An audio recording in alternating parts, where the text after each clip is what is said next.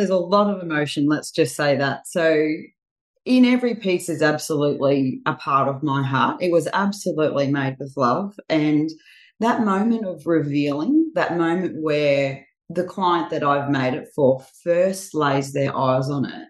Like I actually open the box to someone. I'm not looking at the box. I'm actually looking at their face and their eyes, their reaction usually is quite emotional, which is so, so beautiful. And in that moment, they fall in love with that golden sculpture, but they've been part of that creation. Welcome to the Self Love Podcast, the show that helps crack open your heart and inspire a deeper regard for your own well being and happiness. Proudly brought to you by 28 Essentials. Here's your host, the gorgeous Kim Morrison. Welcome to the Self Love Podcast. This week I have a beautiful soul and maybe a topic that not many of you would imagine being spoken about on this podcast. But when you think about it, the essence of jewelry and having a bespoke piece made or understanding the manufacturing of fine jewelry, I think you'll see why this resonates so much with this podcast. Beautiful Vanessa Nock has been specializing in custom design and manufacturing of fine jewelry for almost three decades now. And she's been hand making jewelry for clients with a deeper connection. Her love is to create quality pieces to commemorate special occasions, memories, and milestones. And what she's particularly passionate about is bringing your story, energy, and emotion into your very own sculptured piece to hold, admire, and enjoy. She takes you on a journey to bring a vision to life, to allow you to have what your heart truly desires. She calls this process magical. It starts with a conversation, a hand drawn sketch, choosing all the details, then carefully creating and sculpturing this precious metal. She says presenting the finished piece is one of the most amazing feelings and brings her so much joy. She's created a studio at home now, and the reason she's done that as opposed to a shop front is to give each client their undivided attention in her sacred space. She wants each client to experience what it means to create these treasured symbols. To her, Jewelry is a moment frozen in time, and she is here to help cure your curiosity of your forever after creation. The unique golden sculpture becomes part of your legacy, and her name, Uniqueness, which combines the unique story and creations of her pieces with her name, Vanessa. I'm sure you're going to love today's podcast. If you would love to follow this beautiful soul, all of her beautiful platforms to follow her on are in the show. Instagram page, Kim Morrison, number 28, couch.com forward slash and beautiful and magic. I know you're going to love this week's show. Strap yourself and get ready to get all your beautiful creative juices flowing as you could possibly create your own unique piece of jewelry with the Sabini. So perhaps, just perhaps, big momentous occasion, day, Mother's Day, Father's Day, whatever it is, get on the phone to this amazing soul and create a masterpiece for your beautiful family. Take care, be kind. As to amazing souls, people who are truly what this podcast is about. This week, beautiful soul here in the Sunshine Coast, the gorgeous Vanessa Nock. Welcome, sweetheart. Thank you. Thank you for having me. Well, it's a bit of a special thing to be talking about today because I dare say that most of the listeners today do have a love or a joy or a passion around jewelry, which you being a bespoke jewelry designer, I just think would be a really cool conversation. But more importantly, let's find out who you are, where you came from, and how on earth did you become a designer jeweler? Can you take us on that beautiful journey? I absolutely can. And it is actually one of my most asked questions and a beautiful place to actually start. So I'm from Bundaberg originally, but I have been here on the Sunshine Coast just on 20 years this coming January. So that's very special. I actually knew that I was going to absolutely do something creative. Um, for a long time, I thought I would like to be a hairdresser when I left high school. But I did actually do a welding course in high school. I did manual arts, and I was the only girl in my class. that didn't bother me. Um, and it was a comment that a teacher actually said in that welding course. He said, Vanessa, I think this is a skill you should pursue. And I really stuck on to I really, really enjoyed it. It was something very different. I just loved it. And it made me think, hmm, I don't know if I can hang out in hot leathers and goggles and things like that. I don't know if that's my career path. But I did think, how could I, how could it be and how else could it actually be utilized? And I, I came to thinking about jewelry. So I was very artistic. I definitely, you know, did a lot of art subjects. I loved drawing. I loved, you know, colors and shapes and all that sort of thing. So definitely had a flair for that, which actually um, look, you know, I then looked into, you know, a, a basically an apprenticeship or any sort of education around gold and silversmithing. So I did a uh, two year course. Um, oh, sorry, I started off with an eight week course between um, Christmas and New Year. So I was basically 16 and I knew I wanted to be a jeweler. When you think about that as a 16 year old, you know, most mm. young people, I mean, God forbid, there's a lot of 40 year olds that still don't know what they want to do. So for you to actually have a teacher say, I think you should pursue this, let's not mm. underestimate the power of words and what other people say. The moment he said that to you, did that hit for you jewelry in that moment? Or was it something where you went i'm going to find something. I just i'm just curious as to when someone gives you such positive feedback what is the bridge? What is that gap that gets you to go jewelry it was it was definitely it was the the seed, I suppose, and from that I definitely watered it, and and it wasn't in that moment. It definitely came later in thinking about how else could this skill set be used, and then looking into what would that mean or how would I get into it? Because it's certainly I mean you don't run into a you don't meet a jeweler every day. It is a bit of a rarity, and I th- I think that even people that I've met and they've said, How did you get into it? Um, and I've said, It's just not one of those, I suppose, careers that you just think of at the top of your head. So I definitely looked into it. So then I found a course where it was, you know, over a few weeks. And honestly, within the week of starting it, I, I absolutely just knew that this was my soul's purpose and this is exactly what I was actually put on this earth to do. And that brings me so much joy. I bet. I bet. How long have you been a jeweler now? Uh, 27 years now. Yeah. Yeah, a long time. It's basically a big, big portion of my life. And when you think of 27 years, I mean, that's a lifetime, right? Yeah. So I want to ask you the first, let's go to the very first piece of jewelry you created. Do you remember it? And if so, can you walk us through what that was like, that very first piece that you mastered? Well, I suppose I what I remember is the very first piece that I created with freedom. I, I feel like that may have had a little bit more impact because where I worked, like obviously as an apprentice, you certainly start off with repairs. Like at that point in time when I started, the charm, the charm phase was big in full swing. So a lot of my day was literally soldering jump rings, but that is such a great practice um, you know, to to those fine motor skills and and knowing when the you know the metal is at temperature and what sort of flame to use, like all the you know the the technical sort of background.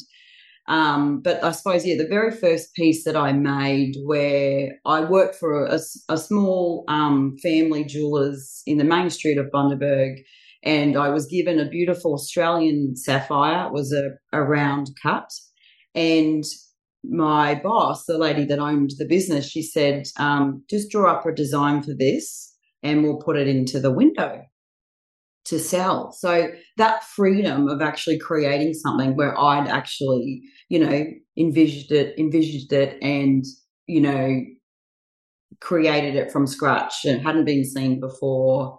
Um, that piece in itself was very special. It didn't even make it to the window because I actually asked whether I could buy it.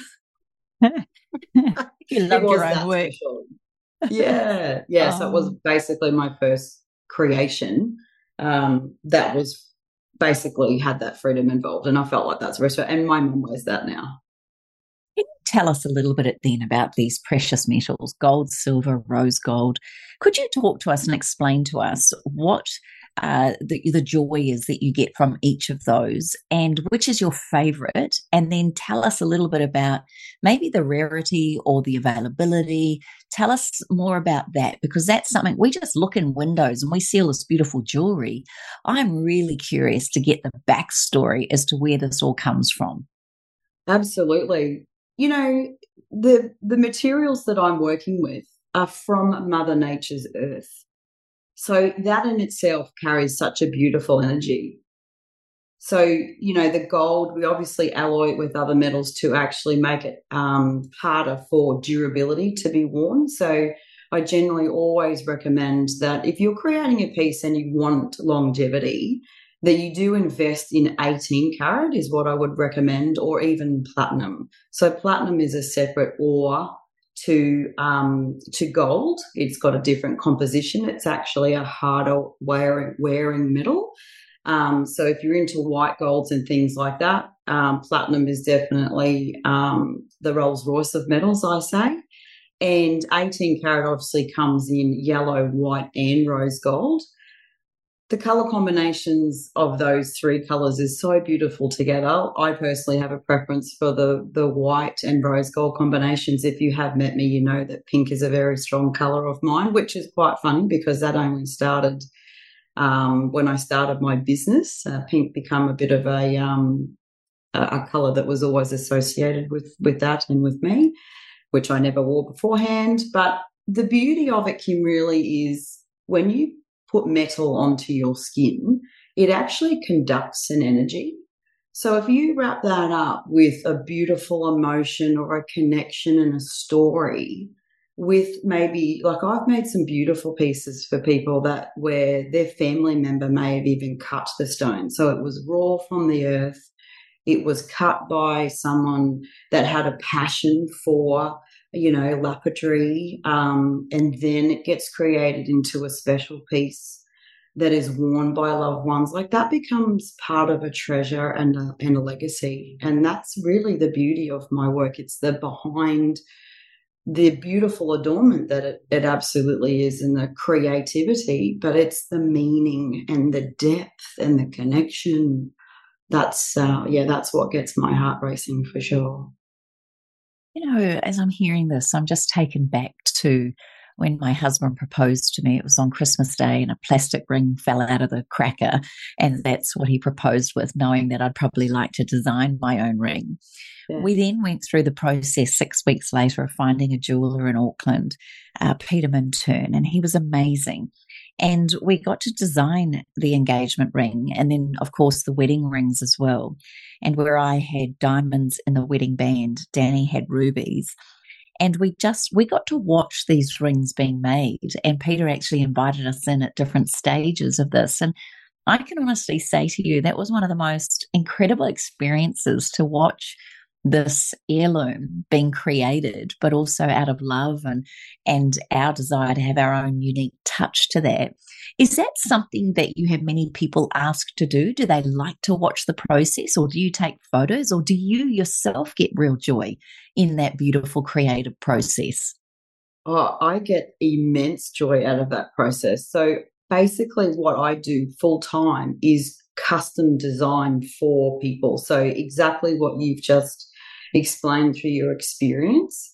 So I love calling that the journey of creation. And that is what I completely specialize in. So you could utilize, you know, something that you have had in the family or something completely brand new. So if you need to source stones, I do that. If you um, even stones that have been, you know, around in families for generations, sometimes they need a bit of a repolish. They can wear over generations of time. Um, but recreating something even from an original, so it could be something that was even inherited um, that's not quite your flavor, but it has got to the point where it does need restoration or something. And that's when we choose which is the best option for that. So, but I love sitting with somebody and actually getting to know them. It's actually understanding the person in front of me. What they like, what they don't like is just as actually important. How they want to wear it, you know, what colors do they like, what suits them, all that, all of that sort of stuff. It's a beautiful, beautiful way to actually uh, get to know my clients and make a beautiful connection, which generally is the beginning of a of a of a lifelong friendship many many times. So, um, absolutely beautiful way to create for someone and, and make something that no one else has. It is truly yours. It is truly unique. A lot of people actually say, "How do you come up with so many different ideas?" And I truly am inspired by the person that's sitting in front of me. When you look at that person and they bring to you, let's say, I don't know, like I know some friends of mine have got a whole lot of jewelry from their mother or an auntie or whatever.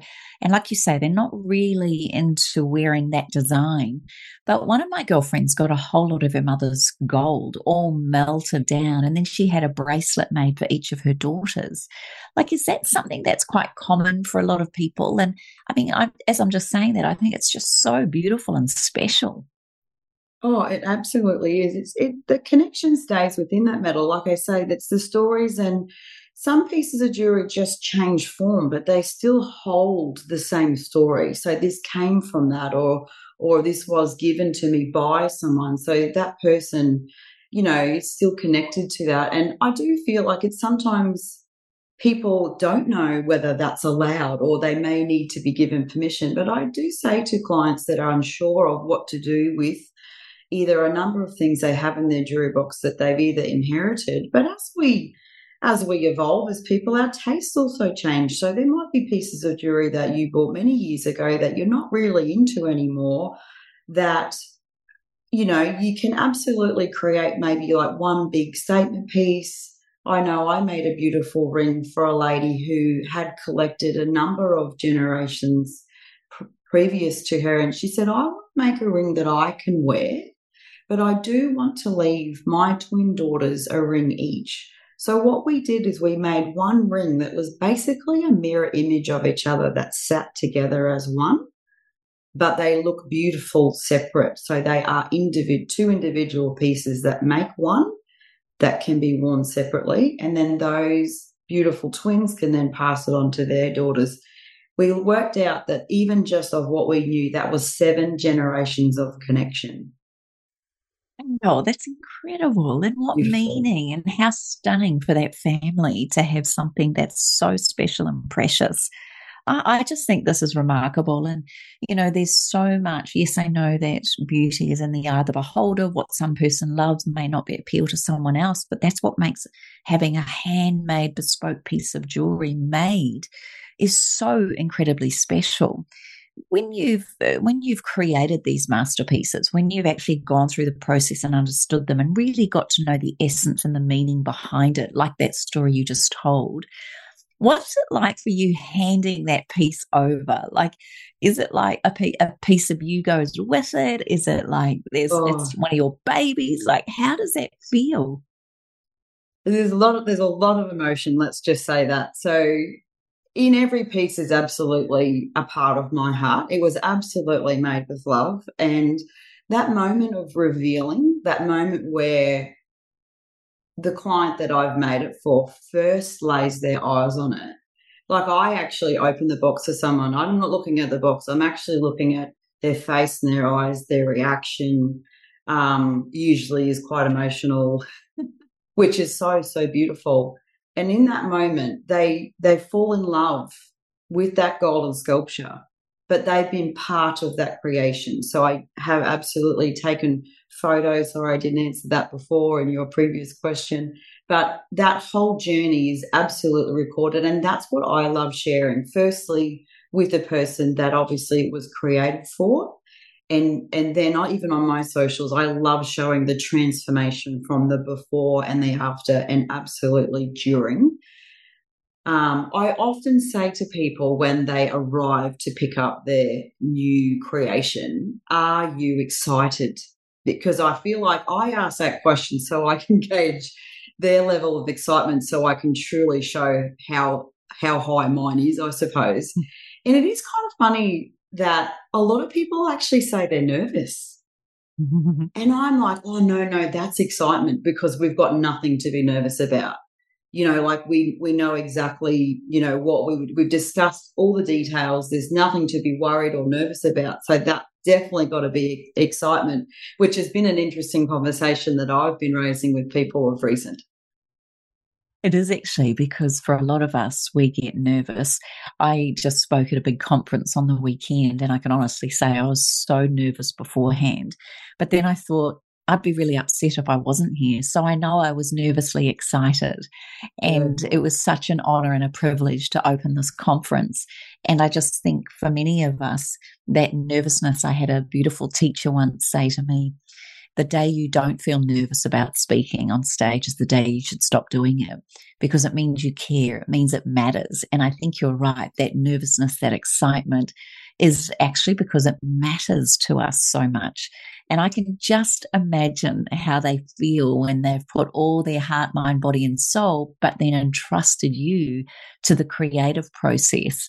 And that's something that really appeals to me when I understand it's not just everyday jewelry that you're making. Uh, can I just change tact a little bit with you?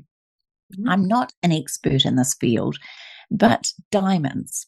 Now, there's a lot of talk about diamonds and, and even man made diamonds. What are your thoughts around the man made or diamond harvesting, and how do we ensure that we're getting good diamonds? And then maybe even go into what it means with the clarity of diamonds and the and the um, I guess the quality of the diamonds that we can get. Could you explain that to us? Absolutely. It's a it's a really big thing to absolutely understand very well. And I think there's a place, it's a bit like there's a market for everyone and, and a market for everything. So first of all, I suppose the trust aspect is that you need to absolutely trust whoever it is you're dealing with, but also have some education around that. So they refer to lab grown diamonds um, is basically man made, but they are actually grown from a, a natural diamond. So that's the difference natural and lab grown. So natural is mined, lab grown is exactly that. It is grown in a laboratory. Grown. It's basically the process that has been sped up it's a personal thing. I do feel I do feel like maybe the lab grown diamonds are still expensive. Um, so I, I'm I am the believer of you know the natural Mother Earth and you know the process that it's gone through. I mean, you know, diamonds don't just happen overnight. Um, you know, they're created under intense heat and pressure you know, the carbon atoms sort of crystallize, forming the natural diamond, you know, under the, the Earth's crust. So it's the romance behind that. And I feel like that might be the biggest thing between them is the romance behind the longevity and the pressure and and I don't know. It's really just so personal. So the clarity and things like that, that's not overly controlled even in a laboratory. There's still imperfections. So the lab ones aren't perfect um, they still have natural carbon marks in them. Um, there's all sorts of things too, like even diamonds that have got natural carbon marks, which is actually the the white or darker marks that are called inclusions in diamonds they um, they are still in there, and they've even been marketed as like salt and pepper. So they've sort of been created where they're not perfect diamonds, but they've got character, and that's even a bit of fun as well. They can be quite interesting looking, and yet again, still very unique. So the beauty is definitely in the eye of the beholder, and and the alignment of what you feel comfortable with, and things like that. I am able to do whatever clients wish. I still have opportunities to um, to purchase natural and mind but it's seriously a personal preference. And so that clarity based on those carbon imperfections or carbon marks, as you say, is that something, and, and please correct me if I'm wrong, the less carbon marks, the higher the price and quality and the clarity. Is that how it works? Yes, absolutely. So the clarity is how clean it is. So that's like so no marks or not not um they refer to them as um inclusions and sometimes they they're graded to the natural eye so without magnification so a certain diamond grading would actually be um, the letter is actually the color and the clarity So, you know, D, E, F, G, that's the color. So, how white the stone is. And the new clarity is slight inclusion, very slight inclusion. So, all the letters and things you see when you see diamond grading, those letters, they're basically referring to the to the quality of the stone. So, the cleaner and clearer and the size, which is also the cut, um, that all those things in combinations um, definitely uh, total that final figure. It's incredible, really, and it's such a, a beautiful process to understand. Eh, when we look at a place like Australia, where opals are quite well renowned here, what makes them not as valuable as such as a diamond, or is there a real request for things like opals or natural stones growing in our own backyard? Tell you, can you tell us a little bit about our own environment and what other stones we actually have here that are harvested for you to create beautiful things with? Yes, well, we all know about the pink diamonds, which is very exciting, and unfortunately, that mine, that mine, sorry, has now been closed. So, opals can actually still be very expensive, and admittedly, I feel like opals in Australia are probably a little bit understated because the bet nearly the best of what's mined here in Australia literally goes straight overseas because that's where the demand is for it. That's where the people, you know, are uh, the the people that are really loving it. Like they're they're not living in Australia, which is kind of a little bit sad. I mean, my birthstone is actually opal. I'm born in October for those of us um, October babies, and admittedly, it was only oh a few years ago, I had actually done my first trip to Europe.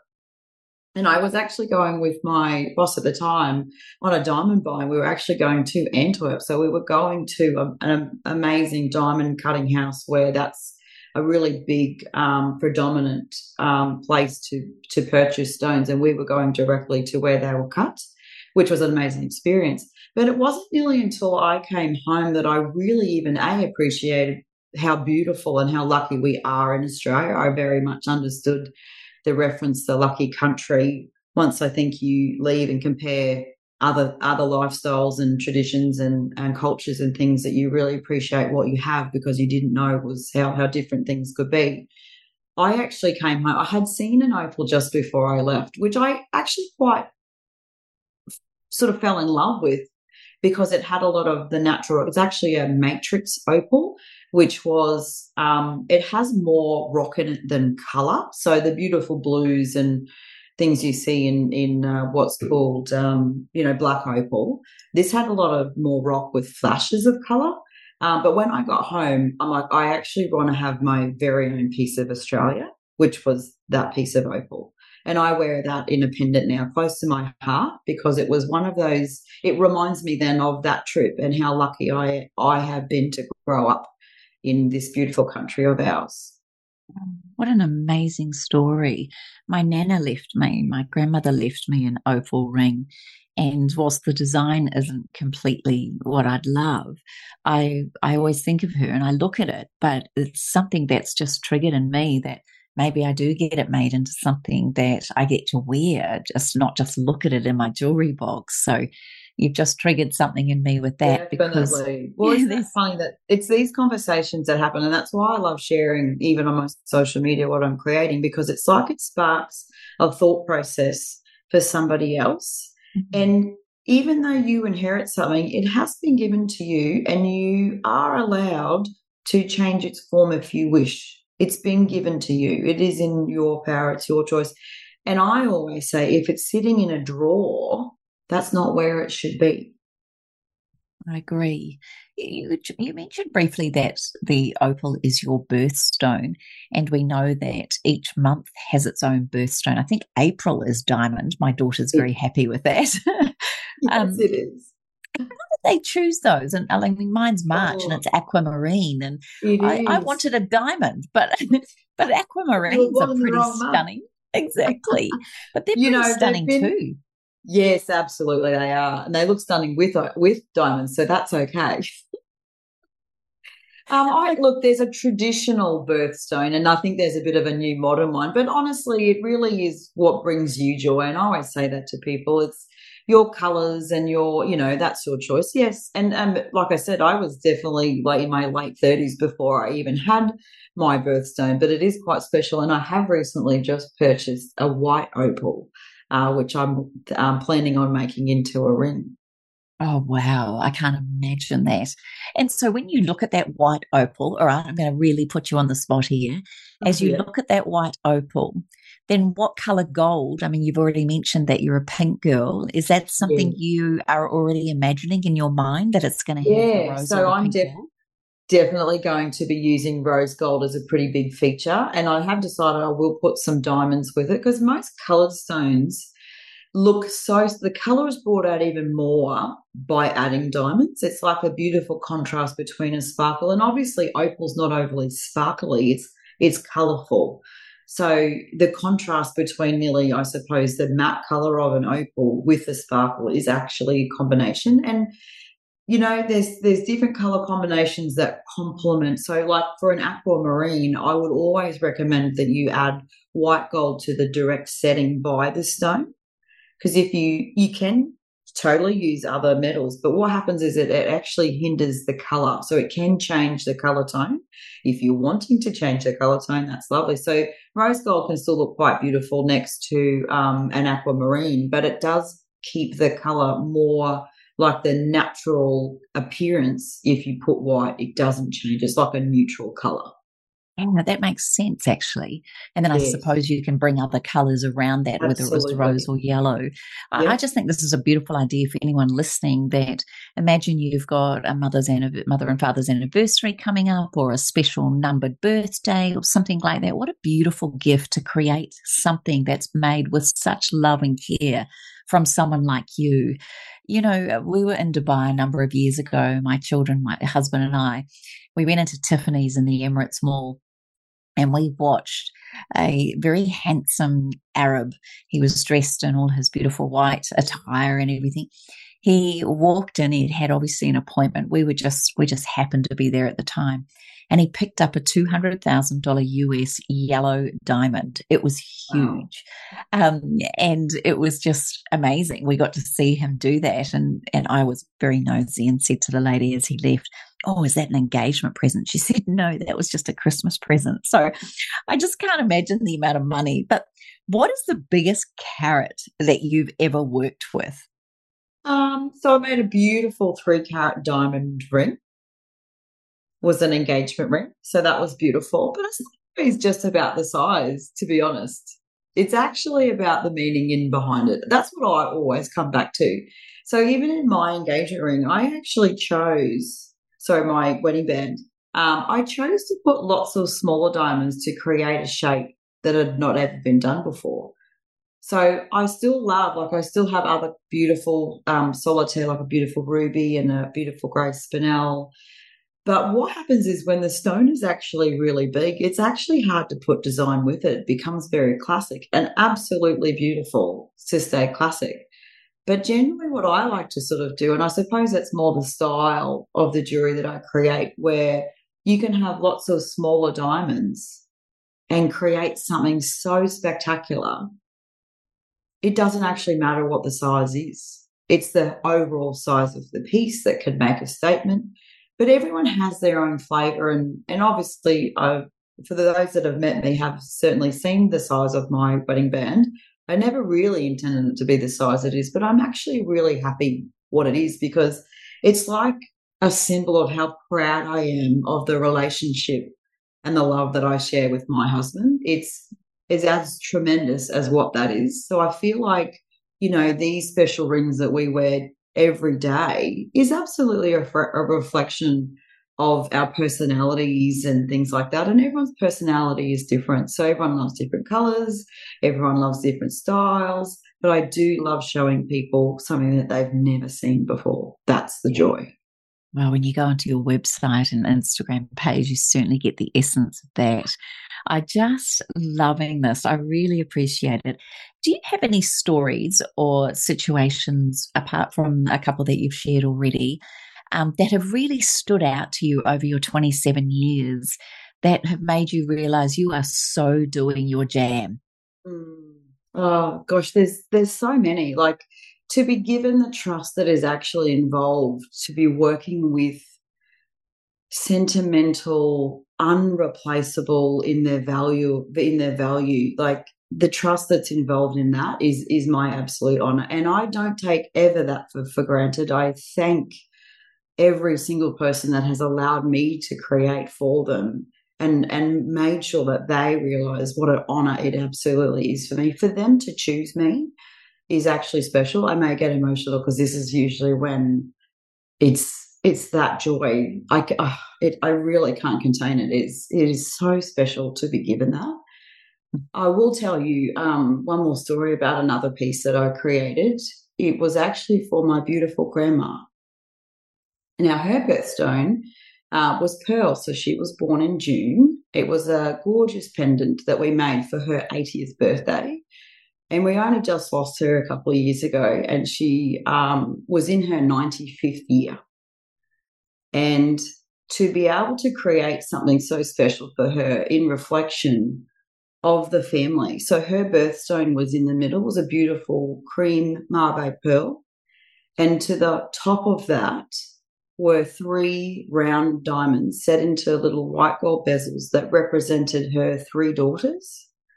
And then some twisting yellow gold and white gold um, wires came down to another section of diamonds where they were in a channel all close together and they represented her five grandchildren. So the design was inspired by our family numbers and birthstones. And to be able to create that on behalf of my family to give to her and see her wear it and enjoy it for so many, many years afterwards. Um, I have now the pleasure of having that, and I love wearing that and remind me of my beautiful family. Oh, wow. It's just incredible. Don't be sorry. I love mm. it because there's something so, so special about jewelry. And I think this is why I was so excited to get you on the show, is that it's a topic we don't really talk about a lot, or until someone actually comments on a piece that you've worn. But there is so much beautiful costume jewelry and fun, cheap jewelry that we can wear. But I was talking to my daughter about this not long ago. And whilst that might be fun to wear, and yes, you can buy um, fake, um, I guess, uh, I forgot zirconias and things like yeah. that there is something really profoundly important and deeply, um, I guess, rooted in us that, when something has been made, especially, or it has belonged to somebody that we love, you can't replace it. You can't even put a price on that. Absolutely. So, we, so what is what are you working on at the moment and do you have a vision for your beautiful uniqueness jewelry store and and business where are you taking uniqueness at the moment and, and what's on the agenda and coming up for you? Well, I have actually just recently moved into our brand new home and I have a workshop set up in my home. So basically, you do come to my front door and then into the studio.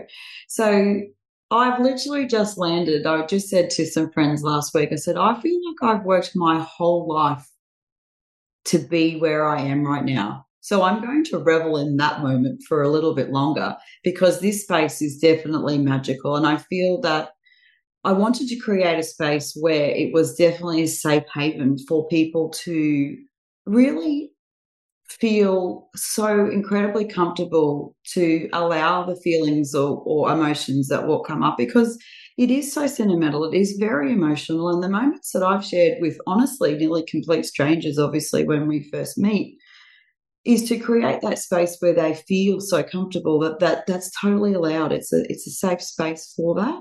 It's quite a magical space. People do walk into the studio and they see the tools right in front. This is literally where it's being made. So most people don't even know what a jewelry workshop would look like or what tools look like or the process of. And that's what I'm actually really trying to showcase. So part of my mission is to absolutely share my knowledge and but also to, to educate. And so, why would I suggest using the white gold and actually explaining why, or why I would suggest to the beautiful Michelle Faulkner that was recently on your podcast? I had the pleasure of reforming a, a beautiful bracelet that um, she was given um, at the time of this birth of her son, and it was worn, and we did change it. I just suggested maybe changing it to a bangle, which would then never wear out, wouldn't, wouldn't be uh, a problem sort of down the track. Like, why would we do this instead of repairing? Like, so it's still your choice, but it's always a suggestion. And that's what I've learned over my, you know, vast career um, of how to present it and how to offer you your best option. It's your choice. Still, did that yeah. answer the question? Yeah, very beautifully and succinctly. And I saw that piece on Michelle when yes. we all connected recently, and yes. it is absolutely stunning. I love the line that you say to me a piece of jewelry is a moment frozen in time, and they will last longer than a lifetime. That is the beauty and the sentimentality behind pieces of jewelry, especially when we know they belong to someone we adore or that we've been handed them. I'm really curious to see from your perspective do you have an understanding of how many people have stuff sitting in jewelry boxes that they just don't wear? Or have you, or do you feel that people have become more aware of recreating these beautiful pieces into something they will wear? Or do you think that's still not even on the radar? Look, it, absolutely all of that is true because I know the people that I speak to, they go, Oh, actually, I could do that. It was more like just showing or shining some light on the possibilities of what is actually possible. So, you know, to be able to recreate a piece from a number of items that you have collected or inherited. And like you say, as long as a piece of jewelry brings you joy, it really doesn't matter what the price tag is. But once you've actually attached a beautiful emotion and connection and the people, the story, it, it carries on. And, and what happens is it actually becomes part of your legacy. I know I was talking to again my daughter saying that that every piece that I buy now um, it might take me longer to get it because it's a little bit more expensive, but I'm wanting it to become part of my legacy. And I remember as a little girl, Ness, going through my mum's jewelry box, and I spent so long doing that. And I know she wasn't at all very wealthy in those days at all, but it was like every piece had a story. And I remembered her going out with those pieces of jewelry on. And there's just something about, I don't know, you feel like a little princess when you put your jewelry on. From a man's perspective, do you do a lot of creations for men? And if so, what's the most common thing that you're creating for our beautiful men in our lives? I do, and I love working with gentlemen, um, especially because I feel like there there's a lot of mainstream sort of looks maybe a bit the same. Um, I even made my husband an engagement ring when we got engaged. So that's something that's uh, still doable as well. There's no rules around this sort of thing. admittedly, I suppose mostly what I am making for is um, is gents gents rings like wedding rings but they don't even have to be classic either. Like I actually made a beautiful more like a signet ring style. So a signet ring is actually quite an old uh, traditional sort of gents ring where it might have had like a, a black onyx, a square stone, or an oval. Um, we actually made um, a signet style, so that sort of flat top band. Do you know what I mean? As a signet style, I hope Yes, I'm actually I'm actually thinking about. I think my dad had one. I was and just from memory, say your dad or your granddad probably yeah, Only and it had a little diamond in the corner of it. Yep, they often had that as well. So it's that sort of style that I'm talking about. So instead of using like a black onyx, we actually used a piece of metal that had been patterned with different colors, which is kind of another story. I won't go into the depth of that just now, but it was a rose gold ring and he wanted he definitely wanted something different and he wanted a statement. He and he was just really willing to show like his his flavor and his style and i feel like that's a really big part of you know this is a lovely way like a piece of jewelry is really a reflection of your personality and your style. It can absolutely be used as like a, a beautiful way to empower yourself in everyday life. Like i was saying earlier, when you put a piece of metal on your skin, it actually conducts energy. That can be very powerful. Like I have a beautiful ruby ring that I made um, that was actually in the window of where I worked at the time. And my dad passed away, and ruby was his birthstone. So I, I, suppose there's a connection there of a few things, um, stories in my jewelry box, that's for sure. But when I wear that ruby ring, it's feel I feel like he's even closer. Like I can hold that because I can't hold him anymore. So that empowerment, like I love, like there's certainly like oh, you know, Father's Day, I love wearing that on his birthday, all those sorts of things. So energy can be drawn from metal, and whatever that looks like even for gentlemen. Like I'm actually making a really cool um, cuff for my husband at the moment. I must finish that now. I'm putting it out there. It's definitely going to have to be finished very in the next few weeks, actually. Where he's actually come in and done a workshop experience with me, where he got to sort of pattern that same sort of metal. So he's actually had his hands on it as well. So when he looks at that, when he wears that, he's going to know what it looked like even before it was started, which is really cool. Gosh, it's so special. How precious. I'd love yeah. to come over and hang out with you for a while. I might Absolutely come out quite broke though. I'm, I'm curious in from your children's, you know, with, with when when our children see what we do for work, it can often be an inspiration for them. Can you tell us more about your family and then how they've evolved as a part of your business? Well, they've absolutely been a huge part of my business. Um, unfortunately, I did lose my dad a few years ago, but he had his own business, and it's quite bizarre that I feel like I'm a very big mix of my mum and my dad. They owned their ran their own business in agriculture, but they were always so supportive of doing something that you loved, like something that you love, something you were good at you know, so, you know, being the only girl in my manual arts class, I didn't know that until I was there, but it didn't worry me. And I just, I, I was always encouraged to follow my heart. And that's huge. Like that, I, I, I'm ever so grateful that I've had such beautiful support from my family. My mum actually is a retired accountant and she lives in Bundaberg still. So she comes to the Sunshine Coast once a month and she helps me with my bookwork. So it is I possibly something I didn't know that we would share a relationship in that because I, I have only started my my business only four years ago, and she's been a huge part of that in in the belief and the support and and now she's actually become a mentor and we talk about business and it's, it's I I definitely lead it very heart led and and that that is definitely working for me and I love that and I'm I feel like I'm working for the people or creating for the people that I'm meant to create for as well. So that's been a beautiful relationship um, to share as well. So it's actually given us more time together, but it's Precious. given us even another whole platform to discuss. And what about the legacy that you hope to leave for your family?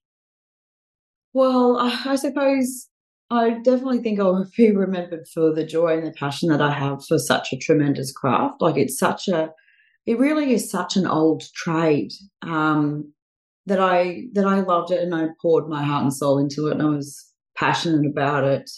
Um, and probably achieving things I didn't even know I was capable for. So, you know, the second that you said, "Oh, maybe you should interview for the I'm like, okay, I'll say yes to these amazing opportunities because it's actually about sharing the love and the passion that I have for this craft. And and educating people possibly in a different way where they haven't heard someone talk about jewelry quite the same way that I do. So oh, I can promise you no one does. I'm just so I mean, I must admit when when Peter made our rings some 30 odd years ago, he had the same joy or that just that I don't know, there's something I can hear in your voice that I noticed in him, which was I think the word is joy. Just seeing the joy in our faces as we watched our pieces for lifetime the lifetime pieces be created. And I just yeah, I can really hear that. And I, I hope that this podcast really inspires our beautiful listeners to really think about the jewelry that they have. Maybe look at recrafting or remodeling something if it is sitting in the drawer and to really access that energy that is coming from each piece so that you get to enjoy it in a daily and very beautiful, maybe even spiritual way. I mean, to me, these are all acts of self love. And so let me just sorry and if, if we think about that from your perspective knowing that jewelry making is such an exquisite act of love what is your definition of self-love beautiful ness Well, it is a, be- a beautiful way to. I know some. I actually had a conversation to divert a little bit. That one lady that I spoke to, she didn't realize that it's something that you could buy for yourself. She thought jewelry had to be a gift from someone else. And it broke my heart to hear that that's what she thought because I went, oh my gosh, you know, you've probably, uh, you know, in our lifetime, you know, it could just be a one off where it only ever happened once in a lifetime. But I do feel that once you've actually had something created for you that is so special and you really do understand the value of what goes into that, um, the longevity of that, obviously, it's an investment in good quality materials, but it's the meaning behind that. And so, how can you, like you said, how can you actually put a value on that when it, you know, it is such a beautiful gift?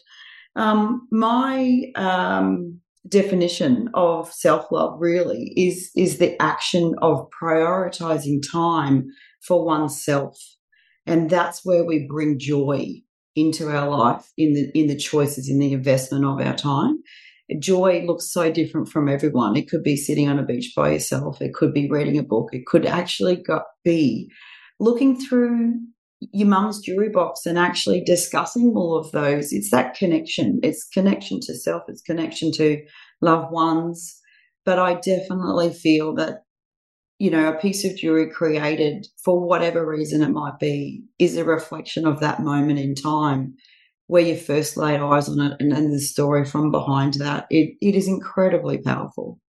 Oh gosh, I've got goosebumps all over me you there's a lot of uh, you've talked about the energy a little bit and i've i've walked into antique shops and seen these beautiful pieces sitting in a cabinet and you know there's a there's a fairly good price tag on them and i just i'm always curious as to the stories behind the person that wore them or um, do you find many people pick up antique pieces and then maybe even bring them to you? Or is there anything along that lines of antique jewelry that you found particularly interesting over your time? Oh, the, the stories of antique pieces is absolutely phenomenal. And that I encourage people to share the stories that they have with pieces, you know, like great grandma bought this in Egypt or, you know, she was there traveling. You know, make sure your family actually knows the stories that are contained in your jewelry box and even be really happy to start new ones. You know, like I've, I've actually been really wanting to my beautiful uh, logo, which somebody just printed on an, on a thank you card for me recently, which touched my heart so beautifully. She gave me a thank you card with my own logo on it, and it really made such a huge impact. But I want to turn that into a piece of jewelry, my logo.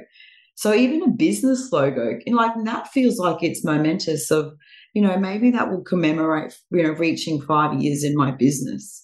You know, it, it's just one of those things that you can really, oh, it can be such a symbolic uh, moment of achievement. But the antique part, I can still make jewelry that nearly like it looks inspired by antique. Mm. Um, the story and the history behind that, like I say, that's got to start somewhere. So the pieces that are creating now are going to be part of the future.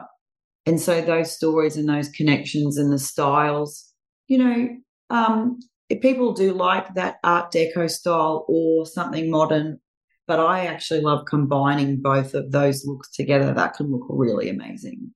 I bet, I bet. Uh, one quick question, just from a um, purely practical point of view some people do sadly lose special rings or you know i had a girlfriend who took her rings off on the plane we were traveling back from new zealand and she washed her hands in the bathroom and left her rings in there accidentally. And it wasn't until we'd landed and gone through customs she realized she'd left them on the plane of course, sadly, no one handed them in, and the person that would have gone to the bathroom next obviously thought that they could take them, which is sad because it was her wedding ring and engagement ring. But for people, do you recommend we take photos of our rings just in case something like that happens so that we could come to someone like you, um, hopefully, when we get our insurance back to recreate that? Is that something you'd recommend? Yes, so definitely documentation is really important on pieces. And um, each time I make a piece, evaluation is absolutely included in that process. And while we talk about valuations, I'd love to just to share as a reminder for people if if you've had a, a, a very special piece and, a, and especially a valuable piece valued and you haven't updated that in the last few years because of the gold prices that have increased if you haven't updated it what you're act, you're actually not covered in literally today's market so if you actually had to make a claim you wouldn't be able to replace it with the same value of what it was if it hasn't actually been updated um, wow. currently yeah, so that's a real, and I've been actually not long ago shared that on my socials, just more of as an education and a reminder that that is really important to have that documentation. And and honestly, Kim, when you do lose something so special, it's very hard to replace. And sometimes I think let's draw inspiration from what it was. Absolutely.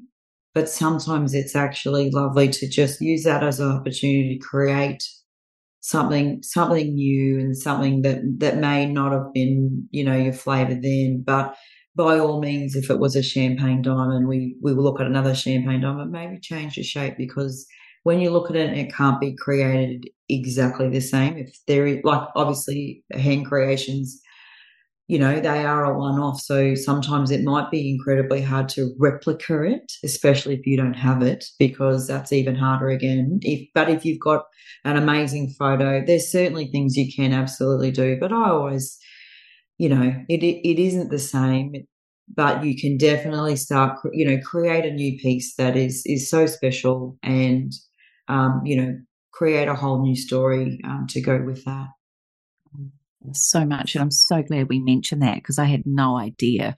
Yes. Um, can you just tell us, and again, this is not about confidentiality, I'm, I'm, not meaning to breach that, but what's the cheapest piece you've made and what's the most expensive piece you've made?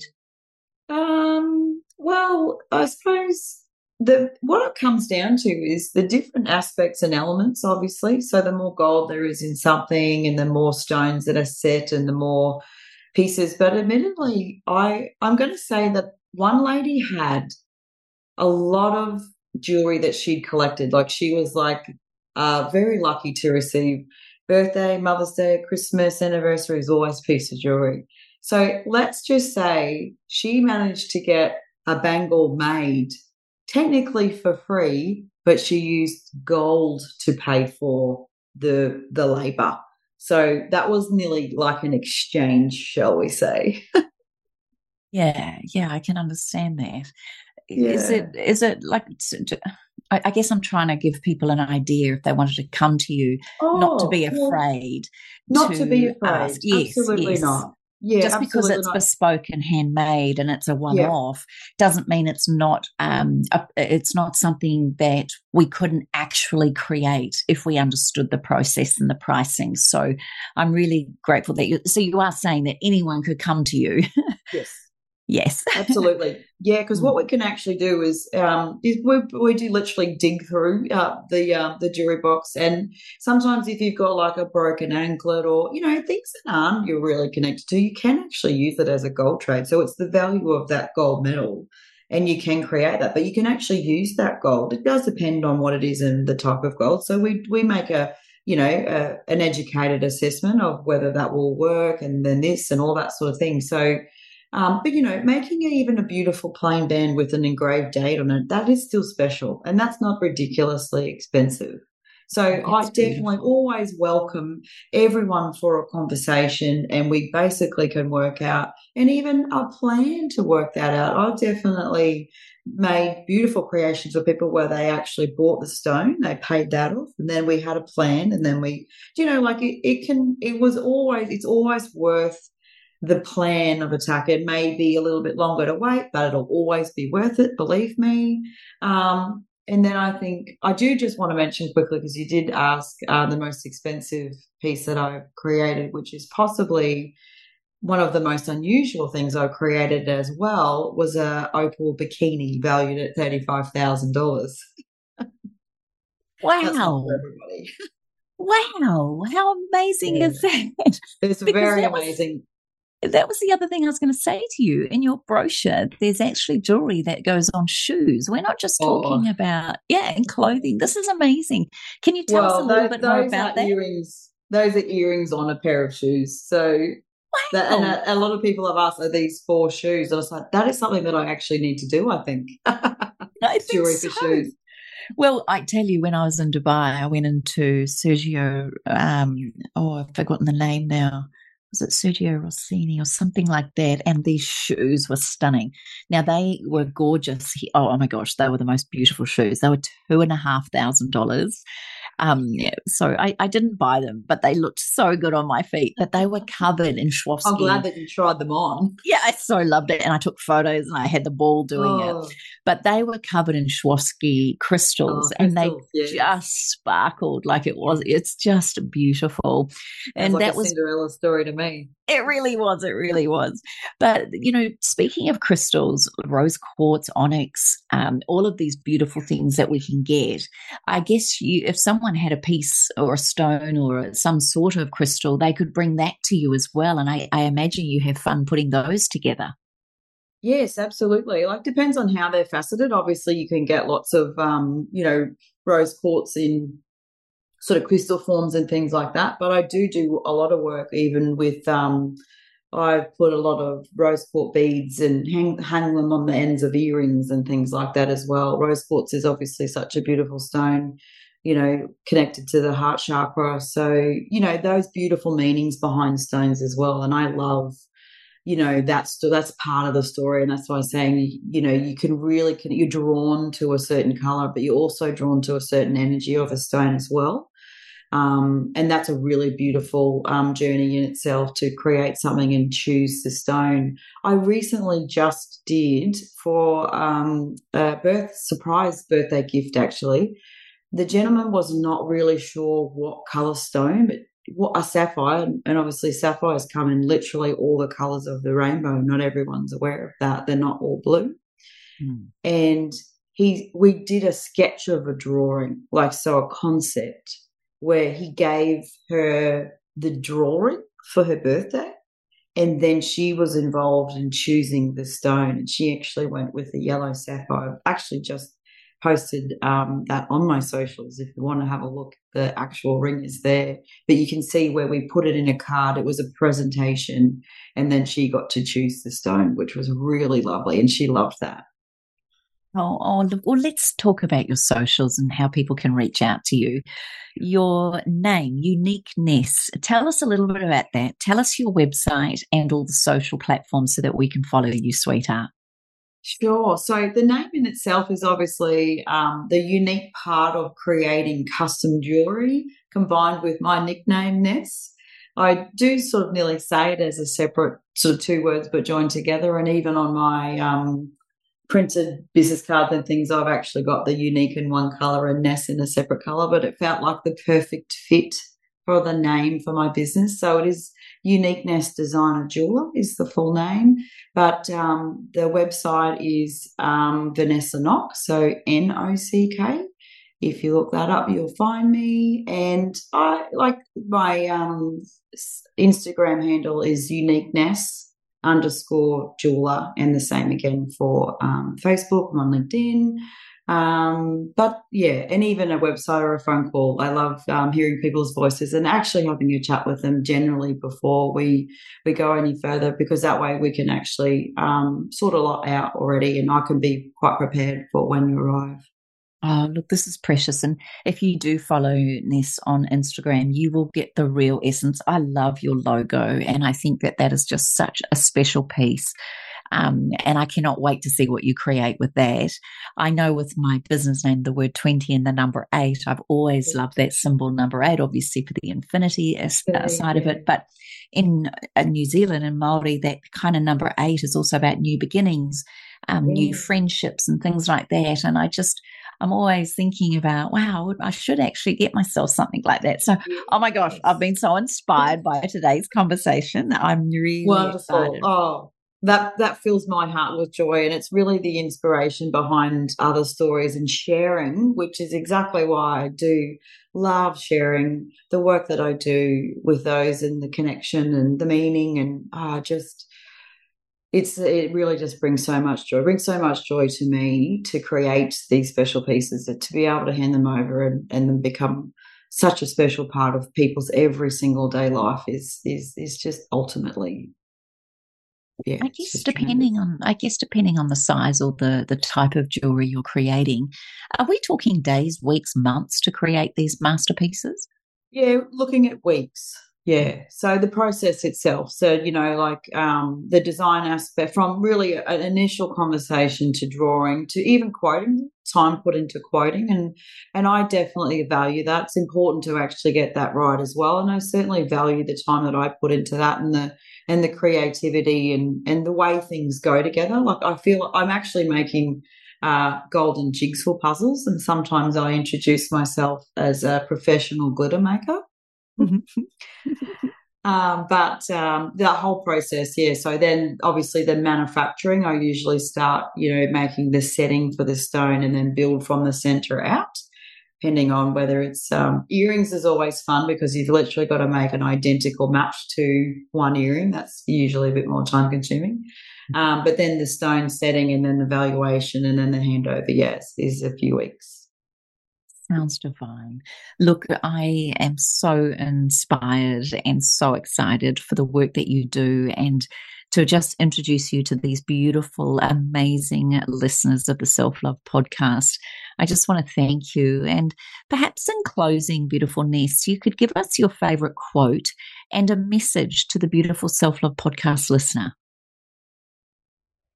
Sure. Thank you so much. Um, I think my favourite quote is probably a little bit cliche is shine bright like a diamond, but I also wanted to add in there you spend your days doing something you love that you'll never work a day in your life. I know we've heard that before, and I don't actually know who, I don't know if it was able to be uh, credited to one person, but I definitely have led my life that way and created, I suppose, a lifestyle and um, my you know my work is it, it, how can I call it work? It is just pure joy.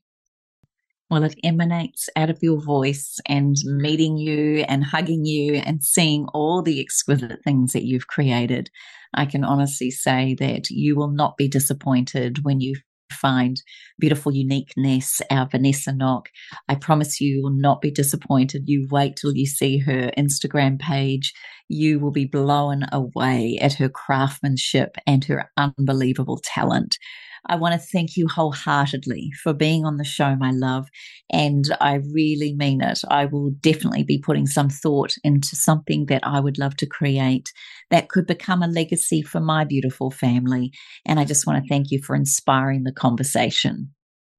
Thank you so much, Kim. It's been an absolute pleasure. And I really am so grateful for the opportunity. Thanks for listening to the Self Love Podcast. Be sure to write a review and share the love with your friends and family. And head over and visit Kim and her team at 28.com. That's the word 20 and the number 8.com. Take good care.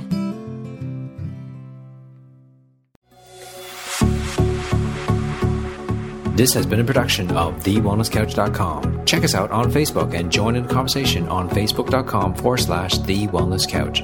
Subscribe to each show on iTunes and check us out on Twitter. The Wellness Couch, streaming wellness into your lives. Whilst the Wellness Couch presenter endeavor to provide accurate and helpful information to their listeners, these podcasts cannot take into account individual circumstances and are not intended to be a substitute for health and medical advice from a qualified health professional. You should always seek the advice of a qualified health professional before acting on any of the information provided by any of the Wellness Couch podcasts.